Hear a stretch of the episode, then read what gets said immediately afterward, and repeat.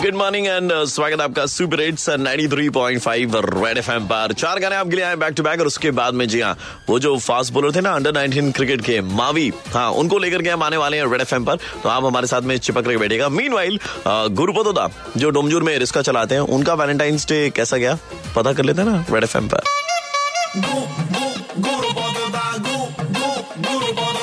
আমি ডিসকার হ্যান্ডেল ছুঁয়ে বলছি বউ ছাড়া কাউকে ভয় পায় না স্যার ভ্যালেন্টাইন ডে তে খুবই ভালো কেটেছে হ্যাঁ। হ্যাঁ আমি ওই সামনে একটা পর্দা রেখে গেছিলাম রিস্কার ঠিক আছে ওর আচ্ছা। মধ্যে হাট আঁকা ছিল अच्छा সেটা হচ্ছে রেম্বোটারি করা কি করা রেম্বোটারি রেম্বোটারি এমব্রয়ডারি মানে রেম্বোটারি মানে ওই সুতোর কাজ ওটাকে এমব্রয়ডারি বলে ওই স্যার ওই হলো কি হলো ওই রেম্বোটারি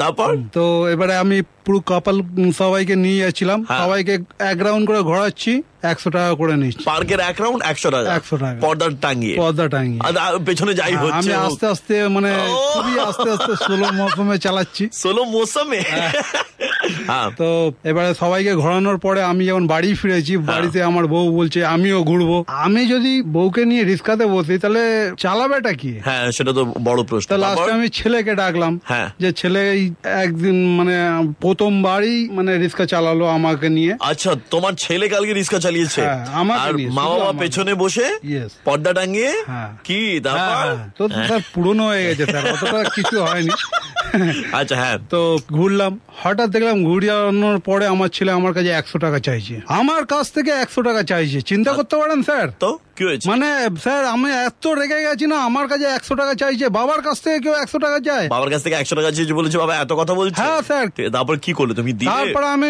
বাধ্য হয়ে দিলাম ওকেও আমি ঘোরালাম আচ্ছা তুমি তারপরে ওকে আমি ঘুরিয়েছো ওর কাছ থেকে একশো টাকাটা নিয়ে নিলাম তবে রেডিও में इतना ड्रामा करने का क्या था স্যার এটা তো ফুটেজ খাওয়ার জন্য স্যার ফুটেজ হ্যাঁ, খাওয়ার জন্য অনেক তোমার বার বেড়েছে না হ্যাঁ অনেকটাই শিখে গেছো এখন।